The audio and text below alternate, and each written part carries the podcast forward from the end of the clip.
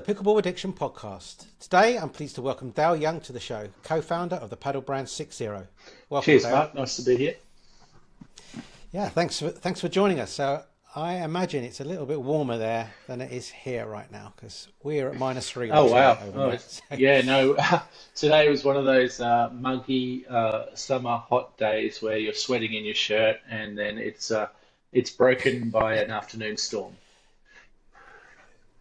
Right, right, yeah, yeah. I spent some time in Brisbane actually when I was a long time ago now, twenty years ago when I was younger. Yeah, it was, some, it was around this time of year. It was sort of uh, yeah, sort of Christmas kind of time. Mm. Um, but it was, yeah, it was, it was stormy then as well. So, but um, well, I'm really excited to talk to you about your journey with Six Zero because it's been, it's been a bit of an epic journey from from all, by all accounts, and so I'm really excited to talk to you about it. Um, but to start with, it'd be really good to uh, share with the audience a little bit about yourself and your background, if you don't mind.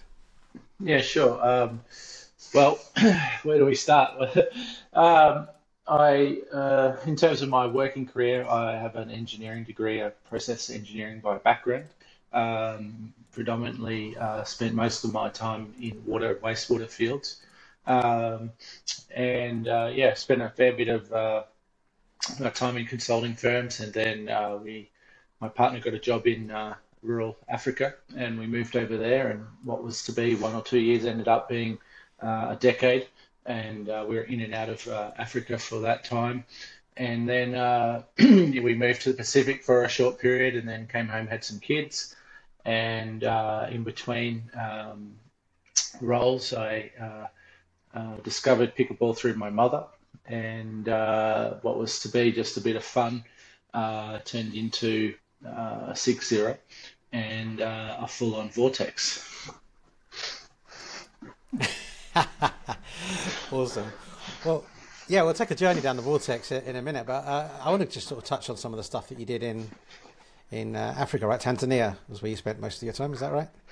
Yeah, um, we moved to Tanzania in 2009, and uh, yeah, my, my as I said, my partner, uh, she's a malaria research researcher by background, and we moved uh, to the middle of nowhere. It's uh, 10 hours inland um, in, a, in a rural setting um, and uh, had at the time one of the highest malaria rates in the world.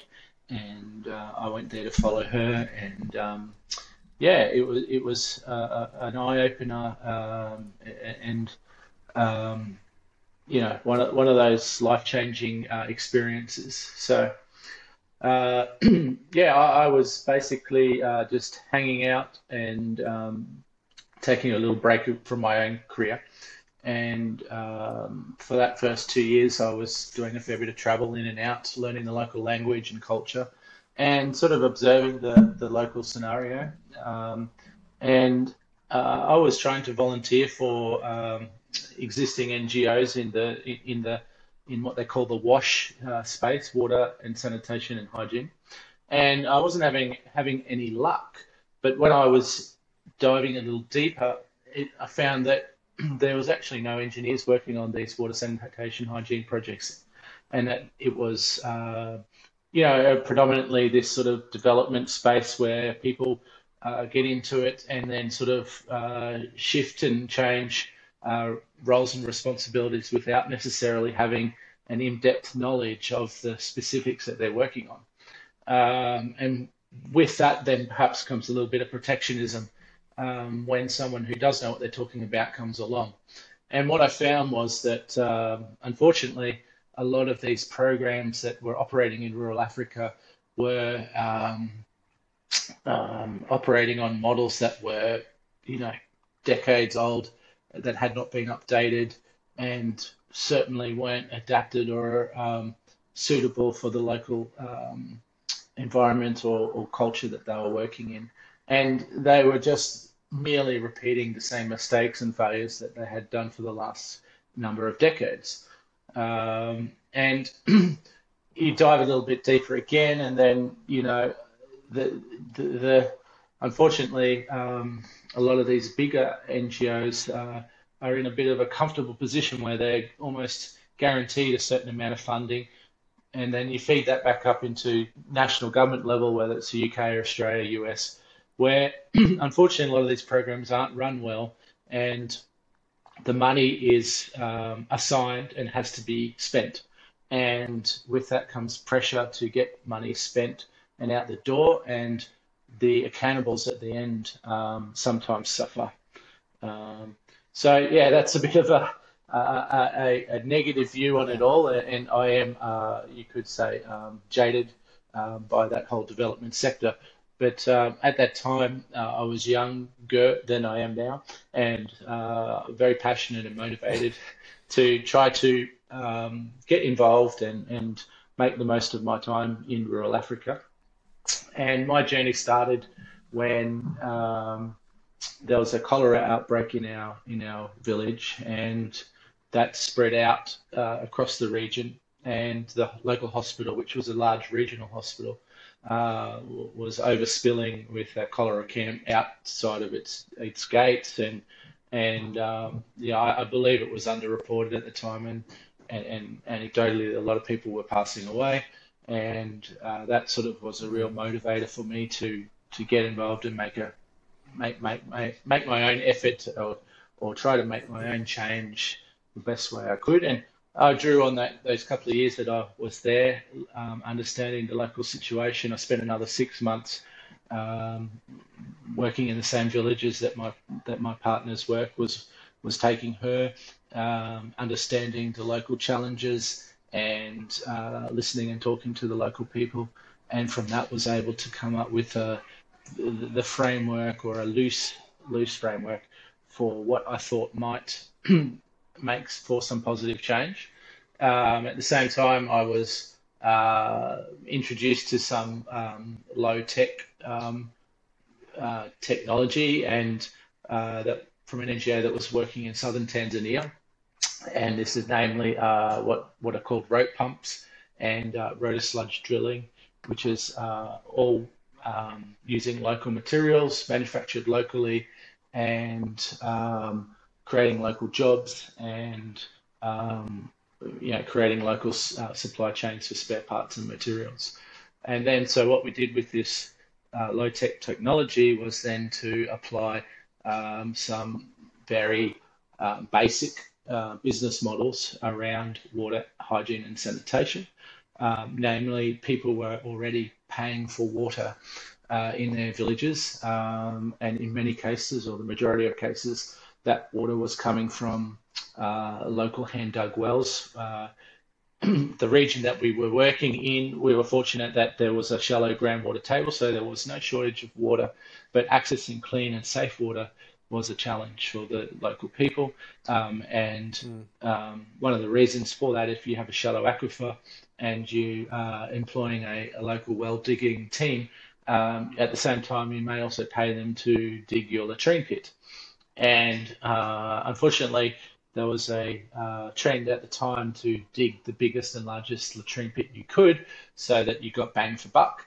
Uh, unfortunately, that would often be within spitting distance of where they dug your hand, your, your drinking water well as well.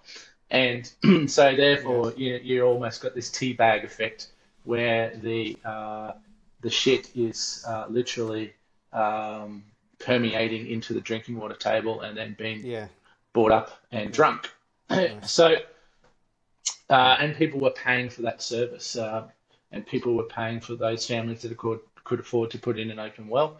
Um, and, and, and, so all we did was simply create a business model around uh, drilling a deeper borehole um, using local resources and local labour, and um, creating some ownership over those assets um, whether that was through a, fam- single family or a number of families working together to co-join and, and own that asset, and then um, yeah, and, and, then selling that water back to the community so that they then have some income to pay for any spare parts, materials, and, and also a little bit of in, um, you know um, profit on top.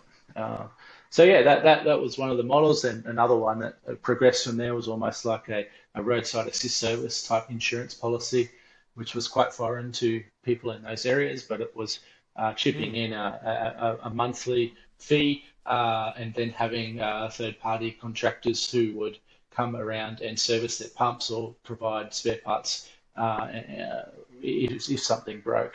And that, that program is still running to this day. Um, and, and, yeah, something that that um, you know made made some positive change. So yeah, that, that that's basically yeah. a, a, shortened version of ten years um, of my time in and out uh, of of Tanzania. Yeah, I mean, I was listening to your story from uh, Brian Lim when he interviewed you, and you know, kind of what you were mentioning earlier about people, you know, building building these pumps and then not maintaining them, so they're going kind of, you know, there's no program to maintain them and, and provide. Parts, right? Hi, Mark Mars here. I hope you're enjoying the show. This podcast is sponsored in part by the Pickleball Addiction store and newsletter. To support the show, please check out the Pickleball Addiction store at pickleballaddiction.co where we stock a wide range of paddles, balls, nets, and other accessories. Use coupon code POD10, that's P O D 10, to get 10% off your first purchase. You can also check out the Pickleball Addiction newsletter at pickleballaddiction.news, where we cover the latest news in pickleball from the UK and around the world. Thanks for your support, and now back to the show. I, I didn't delve any further into the in, in, into the the, another vortex of the, the, the, the development industry. But yes, certainly there's a trend before we came along to buy foreign built pumps that were very expensive that would eat up budget and they could you know, cynically spend their budget um, more more quickly. Like for example, we were doing them for uh, around 1500 US dollars, and at the time the going rate was around 20 to thirty thousand dollars a hole. I, I, don't know what it is now. I'd assume it's even uh, probably a lot more. Um, so yeah, it was it, we we could really um, make a, a, small budget run a long way, particularly when the community is contributing a third of that upfront cost and and then um, another um, third in materials, uh, their own materials such as sand bricks, um, and, and, then uh, labour and and so forth. But um, yeah, I mean, we, we obviously did uh, large education programs as well, um, operating across the size of an area the size of Switzerland, reached half a million people during that time. Uh, we put in wells and, and water for uh, approximately 80,000 people um, and, uh, and, and, sanitation uh, latrine programs for schools and families as well. Um, yeah, so that, that was that consumed my life uh, wholeheartedly for, for that that period. Yeah. Well, I guess there's no incentive to maintain wells if you've got a bud money coming all the time for new wells. Like it's, it's kind of... that, that, that's a that, that's a challenge for sure, and, and, this comes down to a lack of ownership too. If they're thrown in and, and plonked in, in in any location or or the discretion of the program, then there's no ownership of the asset. So if it breaks, there's an argument about who should pay for it. They form these water communities, but they quickly break down because again, there's no ownership. There, there, there's no income being generated, so there's no motivation or incentive to to look after those assets. It's a sit back and wait mentality, and the, and, and, that will work. The, so the, the NGO or another NGO will come in six or twelve months later and come and fix your well or renovate it, or but eventually it, slides into a spiraling um, uh, succession of failure to the point where these assets are abandoned and and um, there's thousands of these perfectly, well, I, I go so far as saying perfectly good boreholes beneath the pumps, but in many cases there is. But you know, I can I can talk all day on this, like instances where the, these third-party contractors who were given certain funds to deal to drill certain boreholes, and they'll come in and they'll just drill a three-meter deep hole, whack a pump on it, tick some boxes, get paid, and leave, and then you know the next season the, the well runs dry. Um, it's, it, it's just, it's unfortunately endless the, the, the type of um, poor outcomes that, that occur without the right type of um, program. So I mean, one focus we did, and I really was, um, you know, put put strong effort into is no matter what pump we put on top, we always ensured that the quality of the borehole we were dr- drilling, uh, and we're drilling by hand down to 28 meters on average, um, that the quality of that asset was top notch so that it would last beyond my lifetime so that any future pump could be in, uh, applied on top. Um, yeah, but yeah. there's instances where we would run our programs and then uh, a, a, a third party NGO with big money, uh, with a, a spot, you know, it might be a rich Texan oil well guy who's retired in this particular case, and uh, he worked through the the regional government, and they gave him all the GPS points for our boreholes, and unknowing to him, uh, you know, he paid a lot of money for site selection, for only for them to come along and drill next to our privately owned boreholes and undermine the whole program, um, and um, yeah, just all that sort of stuff going on. Going on, yeah. So who ended up paying? How did you get paid? Was it the government paying? The community was paying a third. Was the government paying the rest, or was it a charity?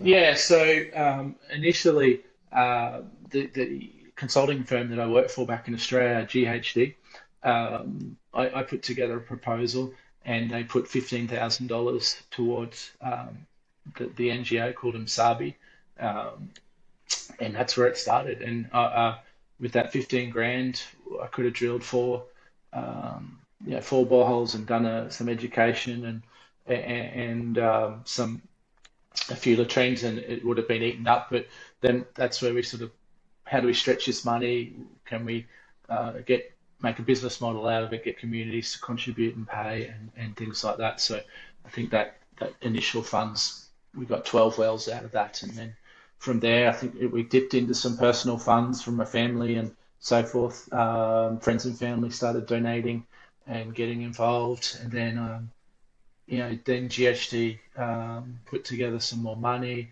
and look, it just was very very very challenging for those first few years, but uh, through just grinding um, and and proving a model that models that were successful in time people wanted to work with us to the point where when we finished, we had every major international donor trying to give us uh, uh, more money than we could handle. Uh, and again, leading back to circling back to this, where they have to get rid of this money. Um, yeah, but yeah. that success, yeah, right. that success was hard earned, and particularly challenging yeah. when you're a, a, a, an independent. Um, yeah, so you know, all of that sort of unfortunately contributed to my burnout, um, and um, I had multiple burnouts at, at, the end. That sort of um, the time period between each shortened to the point where uh, I felt I was unable to to continue um, doing what I was doing, and unfortunately, that pr- came just at at the time when we were having sustained success, and like I said, more money that than than we could process coming through our door in terms, yeah. So it is what it is. So you, you did you sell that business? Have you completely removed yourself from that business now? It wasn't a. Uh, it was never a business per se. What I tried to do it was a non-profit, and it, it, uh, I tried to uh, hand over and merge the project to another larger NGO. Um, but at the time, it wasn't. Um, that was approved, but unfortunately, it fell across due to the, some of the internal issues on their side. Uh, and then I handed over. Uh, this also happened at a time when my mother had cancer, so we had to return back to Australia to, to be with her. Um, so it was a little, unfortunately, a rushed transitional handover, but we handed over to a, a, a, a management team, and, and um, but yeah, the, it's unfortunately, you know, um, it, it, its scale and size declined um, in, in, in, when I left, um, and, but it is still running and operating to this day in, a, in yeah. a smaller capacity. Yeah, I've been there. I've been there. Same, same things happen. But shame, shame, yeah. But um, the yeah, I mean, what I mean, what an experience though for life, you know, that you had in those ten years that you were there. Yeah, so, it, it, yeah. whilst it was it was uh, working very hard, it was something I loved, and we really enjoyed our time um, living in Africa, and certainly we'll be back. And um, yeah, look back on that period with very fond memories for sure. And um, yeah, whilst uh, my, my my sole purpose was to try to make a positive difference and and serve those local communities, I, I obviously got a lot out of it personally uh, as well in terms of um, you know the freedom and, and the ability to do something like that is is a gift in itself. Yeah. Okay, so on to your latest venture, challenging for, for different reasons. Um, you know, starting six zero. Many um, parallels. Tell us a little bit about. yeah, yeah, still hard work, right? yeah, there's uh, still all this peripheral uh, stuff going on. You might say it's a wild west environment, uh, pickleball. This, uh, that's for sure. Yeah. that's true. That's true. Yeah. Okay. Cool. Yeah, I would like to talk a bit about that and like paddle testing and things as well, like uh, you know, as, we, as we move on. But tell us a little bit about Six Zero and you know how it got started. And I guess you were, you know, you mentioned that your mum introduced you to pickleball initially, um, but then you know when did you decide that you wanted to do more than just sort of play? Uh, it was pretty early on, uh, but I never had intent to start a business. It was the last thing that was um, on my mind at that time. Uh, this is going back uh, a good three years or more, and at the time it was all um, what you would call cold laminated paddles, where basically paddles were um, uh, a, a, a, polypropylene or honeycomb plastic core is glued to a faceplate. Um, on, uh, and so here's a, one of our uh, current paddles, the, the double black diamond. So uh-huh. yeah, back in that, back at those times that the mo- most paddles had a gritty, painted, textured surface um, that would wear off very quickly.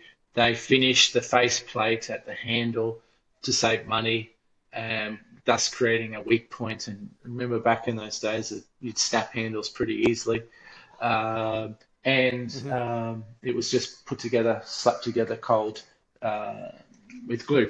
Uh, so I started, um, you know, couldn't help myself uh, in terms of, well, is there something to improve here? I, I, mean, a simple idea would be to put a carbon edge or a, a, an edge around the, the, the paddle and join the top and bottom faces. Surely that would make for a stronger, more robust paddle.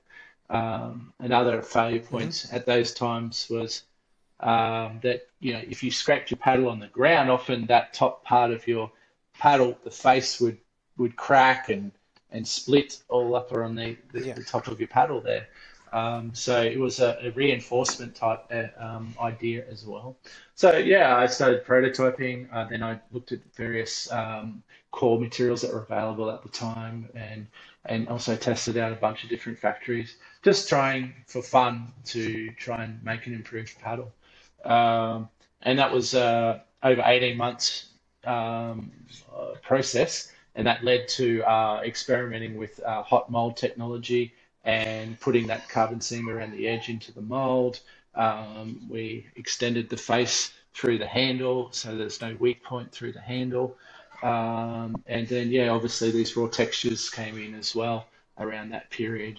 Um, and then obviously the shape of this paddle is is uh, unique with the fled the fled um, sides, which is yeah, a, I love the shape of it. Yeah, it, it and, and, you know that shape just doesn't come around um, in five minutes, right? That was uh, six months of uh, iterative work to get the shape that I was happy with, um, and um, yeah, I, I, I, still was not planning to do a business; it was just for fun. Um, but uh, yeah, I partnered up with a, another person here, and um, they were keen to to run a business. So I thought, okay, well, I'm happy to to support you, uh, you know, starting that business. Thinking it would be a couple hours a week as a bit of a hobby, and uh, yeah, we launched this little business, and then uh, sent one of these paddles off to America, um, not knowing that we had sort of potentially changed the game and uh, got some positive feedback. And that was sort of, I think, January last year. I think I, I sent it to Chris Olsen at Pickleball Studio around October, and he sat on it for a couple of months, not thinking it was anything special or or worth um, inquiring. Just another raw carbon paddle at the time. Um, so yeah, it was uh, it, it, it was a slow first few months, and then it went off like a like a uh, a rocket ship after that. Once um, once people started to get their hands on it, once pros started getting their hands on them, um, there was a lot of demand, and then um, yeah, it, it's sort of been a crazy twelve months since. Yeah. Well, I mean, I know Chris. It became Chris's uh, go-to paddle, didn't it? Once he once he did try it, um, so that was obviously great publicity for you there. Yeah, uh, that was obviously a, a big um, leap forward for us and a and and a very um, very lucky um, opportunity to have the, the biggest reviewer in the world um, using your paddle for for the majority of this year, um, and and that sort of helped to affirm our standing and separate us from um, uh, other up and coming brands, uh, certainly. Hmm. Tell me a little bit about the carbon seam. I'm interested in that. You, you don't mean the edge guard for that, do you? Uh, what, what do you mean for as a carbon seam? Can you explain that in more layman layman terms? Yeah. Um, hang on. Okay, so I mean, here's a cross section of a of a paddle for everyone. I mean, most people have probably seen this, but um, uh, so this is actually a carbon uh, edge uh, without. So the paddle I showed you before, overlaying that to finish off the paddle, you put this plastic edge guard around. But below that, we have a a, yeah. a, a solid um, carbon tape that runs around the full perimeter of that paddle. And, and that leads into the new uh-huh. Infinity series that we've released, which is a full edgeless version. And that is an extension of the initial technology by adding additional layers of carbon around the full perimeter of that paddle and add, adding additional um, uh, layers or, or, or, building up layers in certain areas of the paddle over other areas, if, if that makes sense. So yeah, um, underneath that uh-huh. um, uh, on the edge there, you'll see uh, a, a, a, foam cross section, almost like a half moon shape, and uh, that's encased in a yep. in a thin layer of carbon as well. And then you've got your polypropylene core. Um, yeah, so that that is a carbon edge, and that runs all the way through down into the hand, handle to the base of the paddle, providing a very uh, strong um, um, unit um, and also um, you know, impacting the flex characteristics of the paddle. And, and obviously, a big game changer of these thermoformed or hot molded paddles was the additional power that they provided, or, or the pop. And I believe that's a result of uh, of the mold uh, they placed at, at, temperature and under pressure, and it all it, it, that that carbon seam um, uh, under pressure draws everything tighter, like tightening a drum or tightening the strings of a tennis racket. Yeah. Yeah, yeah. Sure. And now that's become it's your innovation, but it's kind of become more of a standard standard across you know, many of the paddles now, right? Yeah, I mean, at the time there was a lot of confusion over where the technology emanated from, and um, you know, in my naivety, and and again, I was doing it for fun. Um, but yeah, uh, in retrospect, it really should have been patenting that technology. I'd be retired now for sure. Uh, and, and and then yeah. yeah. the factory released it with uh, three other brands at the same time, uh, which caused some confusion as well over where it came from. Uh, that also makes it difficult for uh, the originator to patent it because the other brands have released it in parallel. Um, and then those brands are also making various claims as well.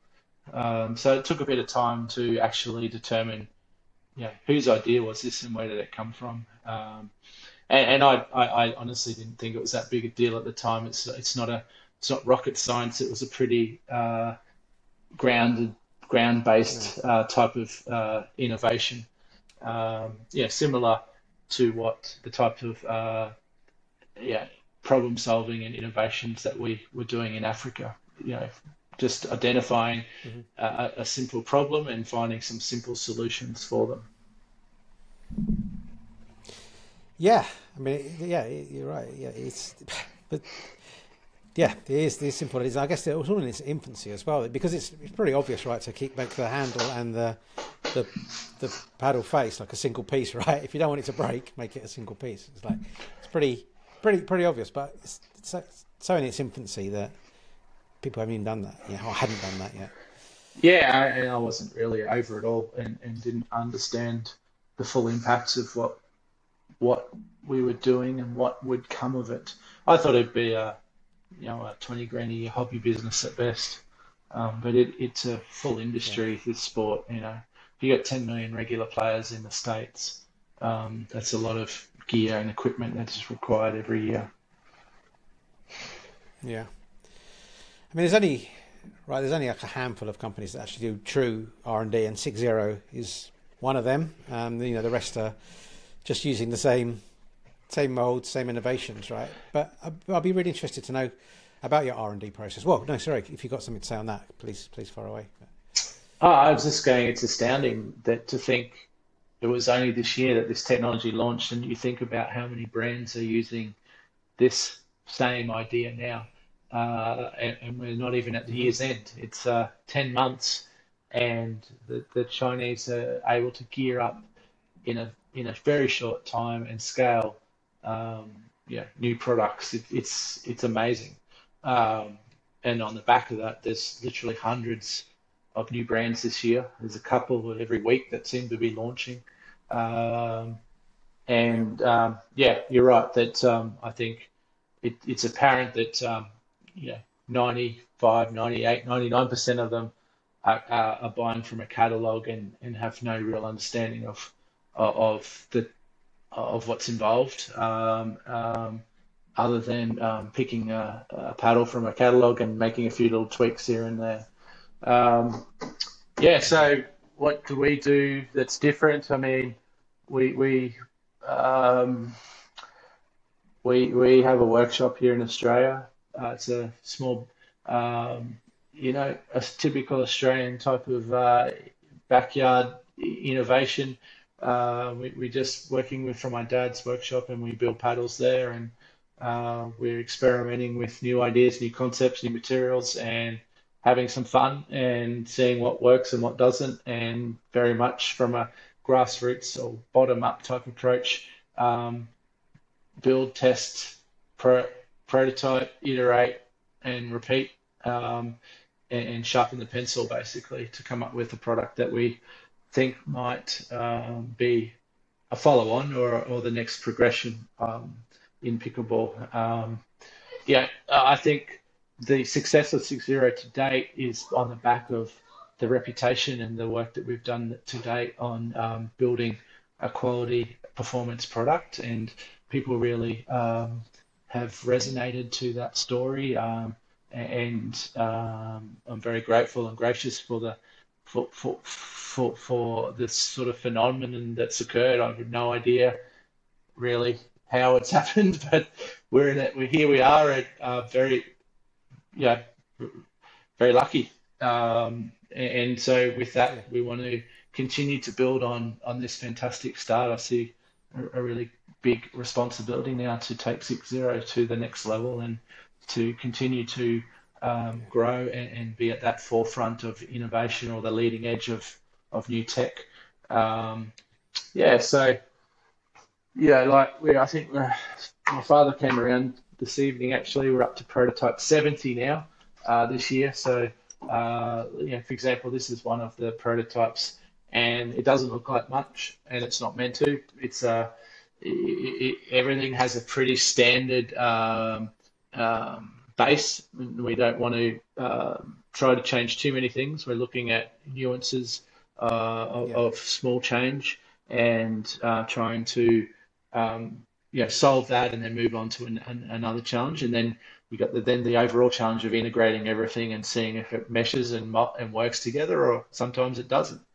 Um, yeah, so that's just like one of seventy, and we're getting very close now to what we're what we're going to be happy with to to take to production. But yeah. again, that presents new challenges itself because it's going to be a new production type line um, that will change um, yeah, they've obviously invested a lot of money these factories in thermoform or hot mold production, and there's a reluctance to to make any changes whilst the the, the paddles are still selling, um, and yeah, yeah and, and, there's a risk of starting any new production line if you don't know what the outcome's going to be in terms of sales. Um, but yeah, I mean, we have a fairly good idea now of what what should sell and what doesn't. Um, and yeah, we'll watch the space. I guess it will be interesting to see uh, how long it takes us to get to market with this new technology. Yeah, I mean, I, am not from an engineering background, but that just sounds fun. Like to just go to a workshop and just try out some new materials and different things. So I'd love to be able to to to mess mess with stuff like that. Yeah, I mean that's the fun side of the business, and uh, something that I need to concentrate more on and drag myself out of the day to day operations and, uh, and and all of the stress that comes with that uh, running running a business like this. Without without you know giving away too many of your secrets. I mean, is there anything you can share know, when you when you you know you do an iteration, you make you make an iteration, you know, small change to a paddle. How do you test it? How do you know that that one was better than the last one, or or, or worse? What, what's the testing process? They de- they definitely do start to um, meld into each other, and uh, it is very subtle differences. Um, and because I've been working so much, I haven't been playing pickleball as much. So it, it's a bit of a catch there in terms of being able to pro, uh, product test what we build and getting sufficient feedback. Um, but yeah, it, it's basically just playing and seeing if we enjoy the paddle and whether it um, ticks the boxes for the certain um, characteristics that we're looking for. It's pretty simple, really. I mean, are you trying to build a power paddle or a control paddle and then an all court type paddle? And um, what's the ingredients that, that make those, um, mm-hmm. that, that, that, bring out the flavors of the, those, those characteristics that you're looking for? Yeah. And I, I mean, I assume you come, you go into an iteration with a goal in mind, or a series of iterations with a goal in mind. Like, you feel like that the paddle could be improved in some some area, whether it's the size of the sweet spot or the or the uh, uh, the, the level of control or spin or, or whatever, and, and, I guess you kind of go down one of those routes. Is it is it kind of you, is it kind of that narrow in kind of the, the things that you're trying to improve, or is it like the just the overall balance of the paddle at times? Yeah, it's it's an interesting question. I, I think it's also dictated by the type of materials that we've decided to work with, and that sort of generates a general thematic of what the paddle is going to turn out like, if that makes sense. Like yeah, there's only so many things you're going to do with a with a polypropylene core. But um, yeah, to answer your question, I think some of the key objectives that we set out to achieve this year was to build a more robust, long-lasting paddle. Uh, to build a paddle that was okay. um, practical for, for, to, to build from a construction point, so easily to scale production, um, and um, certainly this year there's been a strong focus or demand for power paddles. Uh, and, and you've just seen with the new gearbox, they've pushed that um, sort of working around the legal limits of, of the existing rules. And, and, yeah. um, and so that that's, you know, certainly a focus is how powerful can one build a paddle. But I, I think that game's going to be upped in terms of changing rules and things uh, as a result of this push to drive towards the most powerful yeah. paddle. Um, and then a byproduct of, of, of uh, a good paddle as well is is now uh, there is a uh, some demand for a quiet paddle um, or growing pressure for quiet paddles. And if that's a positive outcome of of the tech that you're developing, then then that's obviously a value add and, and a positive. Um, yeah, so uh, and, and, and overarching all this, if you're putting all this together, it obviously has to be better than what you've built to date. Um, but yeah, it's very much a, a, a bottom up uh, approach as opposed to some of the other um, uh, you know, new entrants that I expect that we'll see in the next 12 months. Uh, from what I'm hearing, there's there's some big players coming into this um, into pickleball uh, with deep pockets. Um, but from what I've heard, it's very much a top-down approach. A desktop uh, teams of of design engineers um, coming from different sectors and uh, designing a paddle from from scratch from a totally new perspective.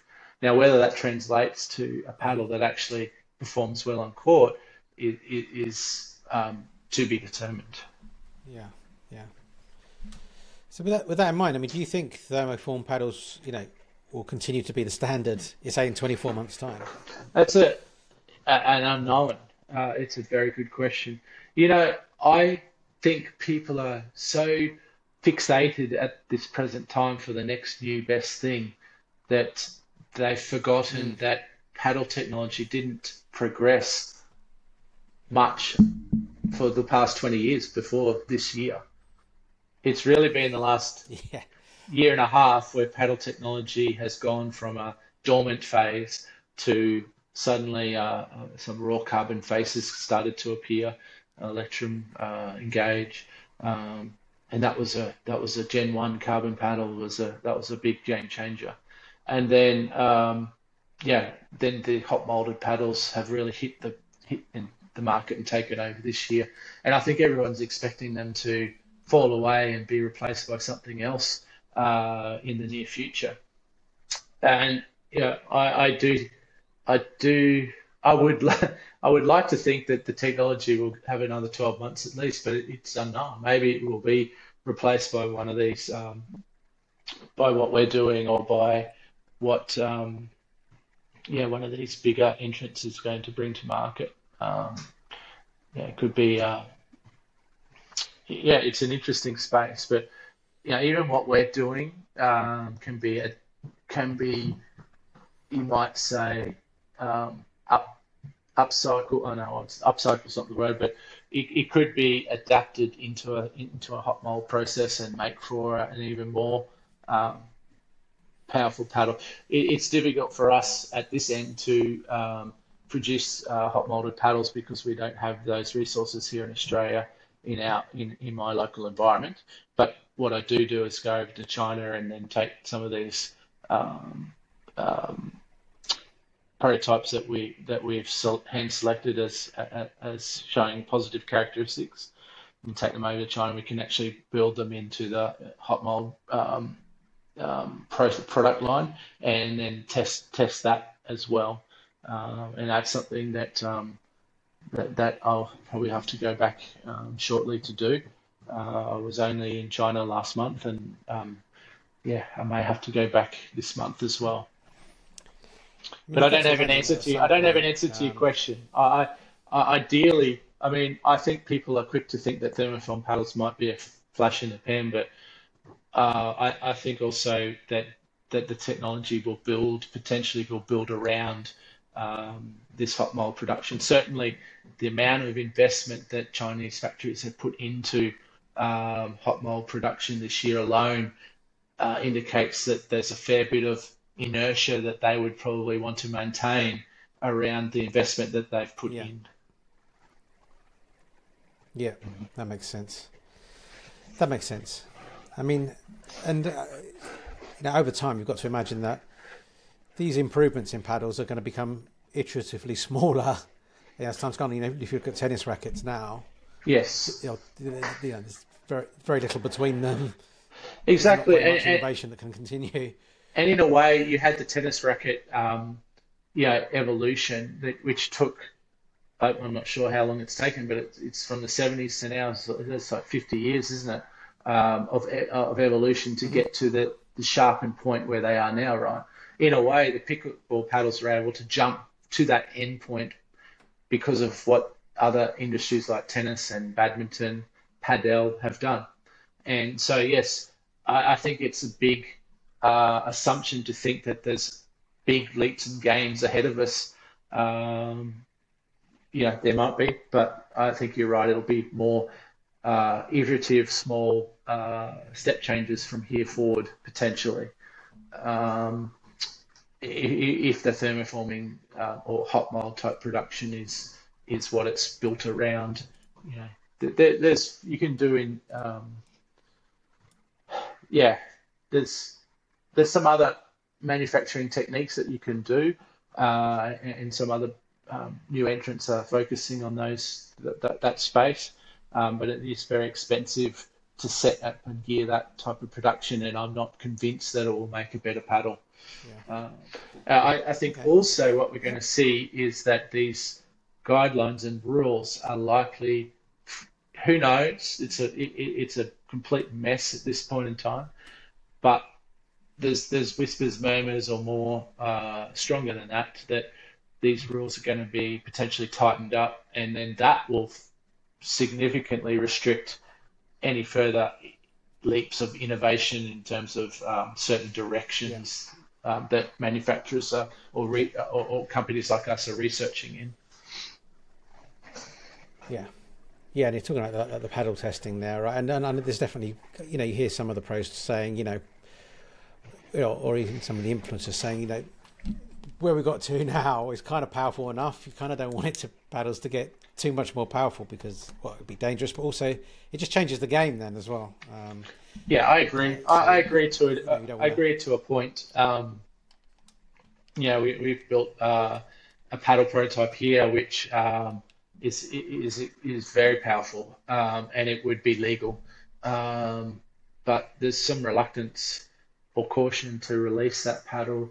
Um, first, we'd have to find a, a, process that can build it, but um, it would change the game, um, and and and maybe not for the better. Um, but you know, if the market wants a powerful paddle, it, it, it the technology is there for it. Um, but yeah, does that make for a better game? Because, like you said, the game, the paddles um, at the moment, um, yeah, do have a nice blend of power and control, and, and it, it's very. I, I think you build one of these uh, powerful paddles. Um, you, yeah, the, the, nobody's really been able to uh, bridge a gap between the, the, the end of control and power, right?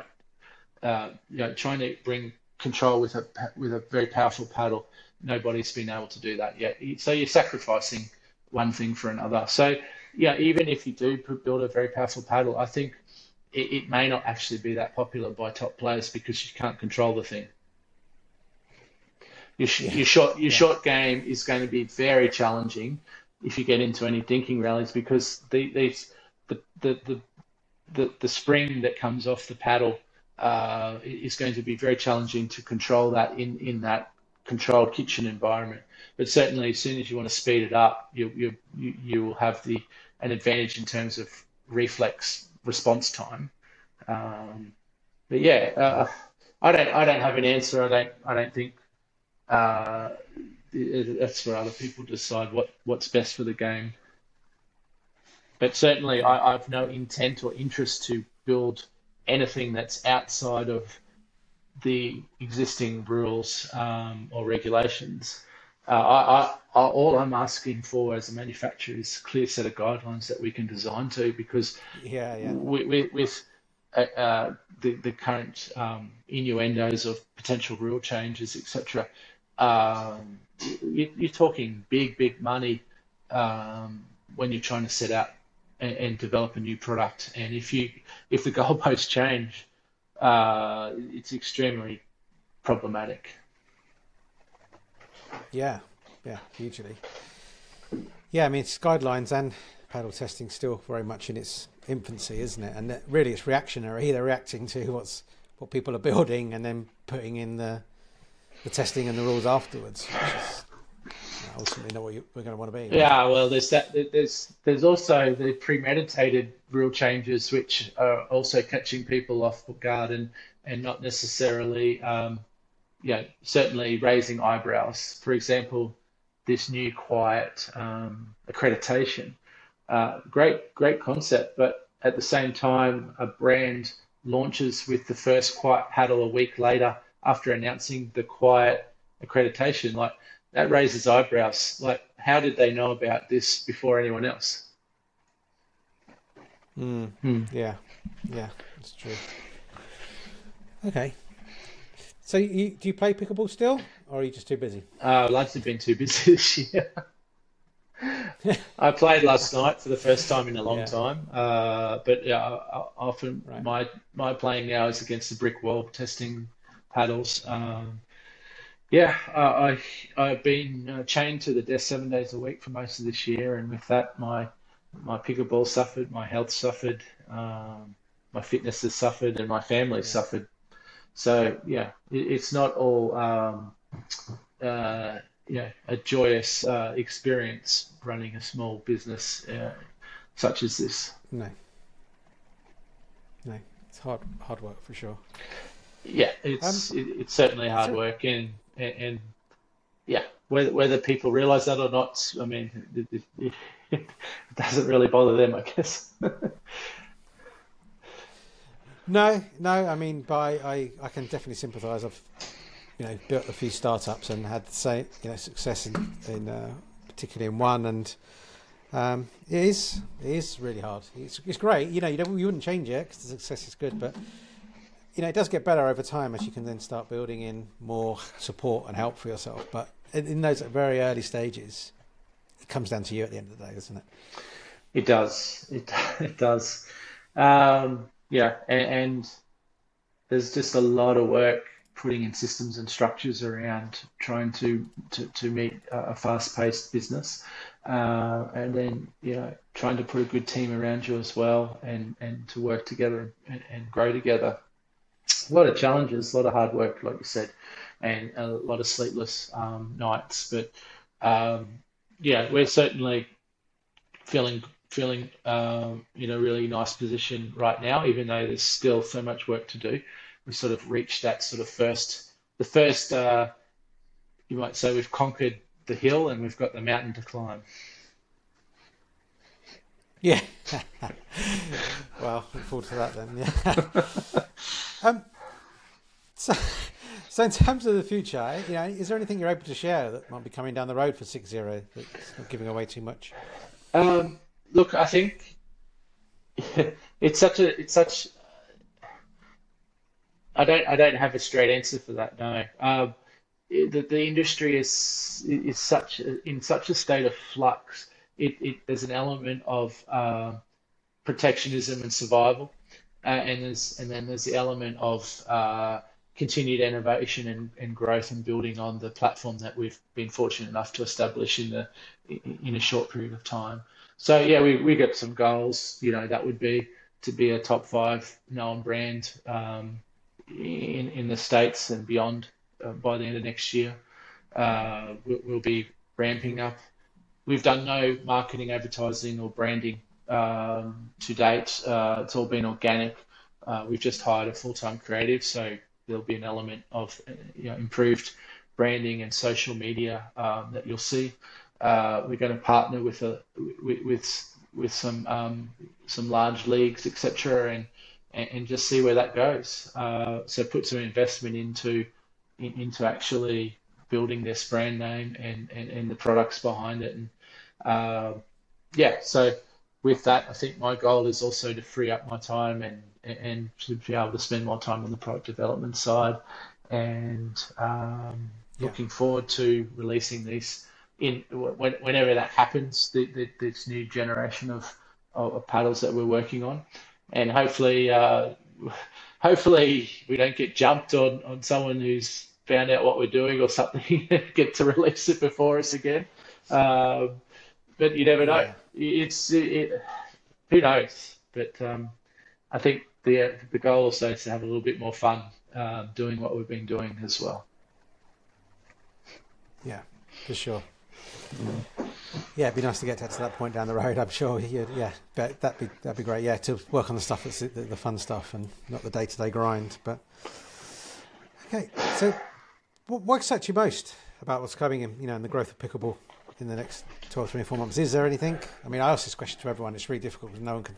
No one's got a crystal ball. But... I think, I think that the sport's in an extremely excited, excitable period right now, and, and just to see you know, I don't have the answers of where it's going to go, but I think it's going to be uh, a very interesting period for everyone to be who's involved in this space at the moment, and to see how it evolves and what comes of it. Uh, I think the for me that's that's that's you know interesting to be on that journey and to be in the space that we are now, and yeah, and, and to see you know how how we can survive and thrive in that environment, yeah, versus uh-huh. versus the other scenario of of failing and yeah. falling off into into obscurity. You know, uh, yeah, that's a fear, and that's a risk, yeah. but it's it, it, may well happen. But yeah, who knows? Um, I think what we're going to see, obviously, is maturity. Yeah, it's so such an infant uh, industry, and you've got people from from garage garage brands through to billionaires, all fighting for turf and all fighting for a piece of the pie. So uh, you know, th- those that, I think the cream will rise to the top, and the and, and we'll start to see some. Perhaps we'll start to see a little bit more um, um, less chaos, perhaps in, in the in the next five years, and and a little bit more structure, and hopefully a little bit more order and, and certainty around where the sport's going, and and, and you know a vision of what it will look like in 20 years' time. Yeah, is is pickleball going to be the next uh, big NBA, NFL type sport, or is it going to follow the path of, say, uh, squash and uh, have a have a big rise and an even bigger fall? Yeah, hopefully not.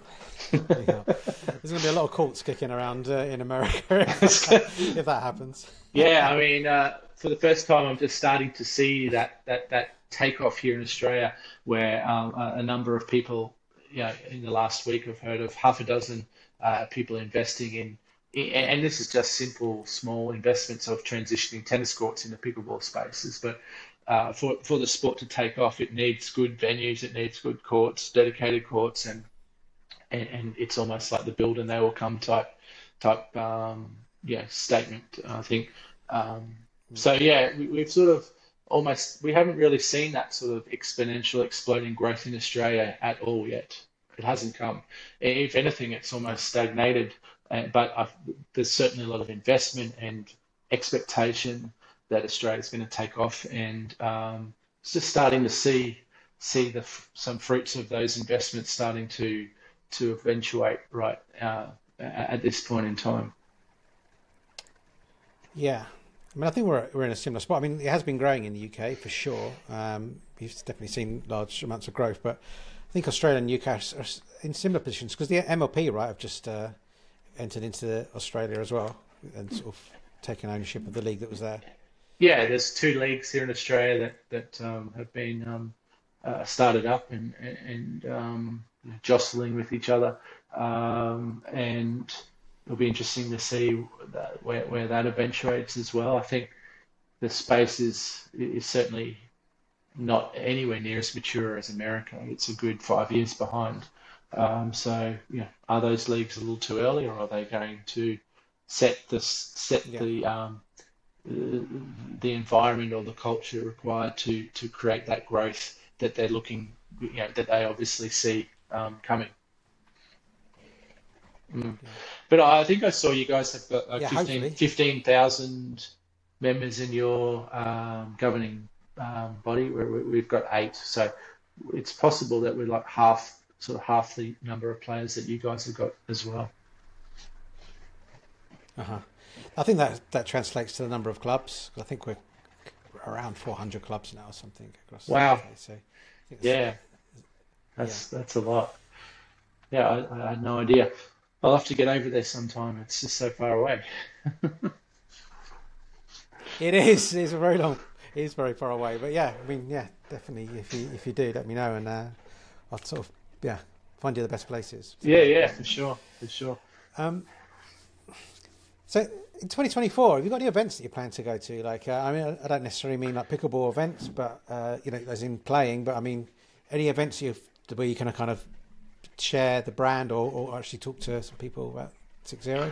Anything you've got planned for 2024? Um, we, we do as an organisation. For myself personally, I haven't thought beyond the end of this year in terms of my plans for, for travel and so forth. I've just come off the back of two big trips, and uh, you know that that was the first time I've really travelled since COVID, and um, I came away going, well, I don't need to do much more of that stuff because I didn't find it overly enjoy, enjoyable as, as traveling, uh, say, pre-COVID for whatever reason that is. But uh, it, it's you know you're, you're away from your family and so forth as well. But yeah, let, us talk about six zero. So we, have got a, uh, a, wholesale manager and events manager now in the states as well. So they'll be attending a number of uh, big events. We've got uh, you know obviously some pro players doing the circuit. So we'll be following them around as well. But um, yeah, we, will be looking to uh, grow our wholesale book uh, throughout the, the US and, and Europe as well as two sort of focal areas. And then Asia is another strong point for us as well,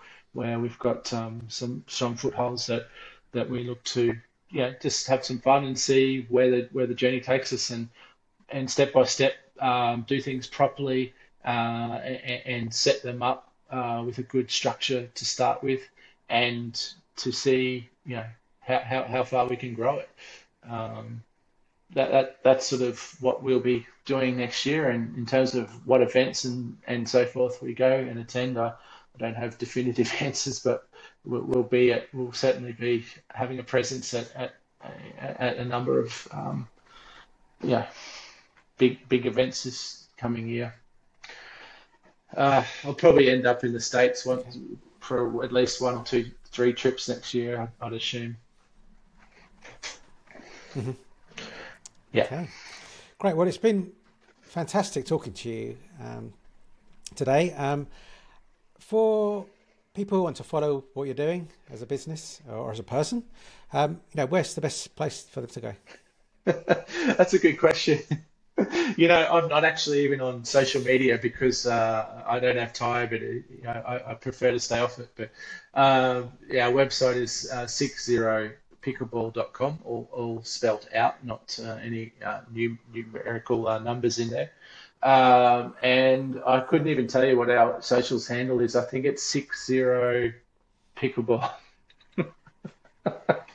I'll tell you what. I'll I'll I'll I'll find them out and I'll put them in the in the show notes. that would be appreciated. Grab, grab that, that would be appreciated. Thank you. but yeah, follow us. Uh, um, follow us at thanks for wherever that, wherever it wherever is. It follow is. us. Yeah. but yeah, thanks again for giving up some of your you know, valuable Friday uh, evening to to talk uh, with me today. Um, it's been a real pleasure, and uh, I'd just like to say enjoy your weekend. Well, thanks so much for having me. Appreciate the chat, and uh, yeah, thank you very much.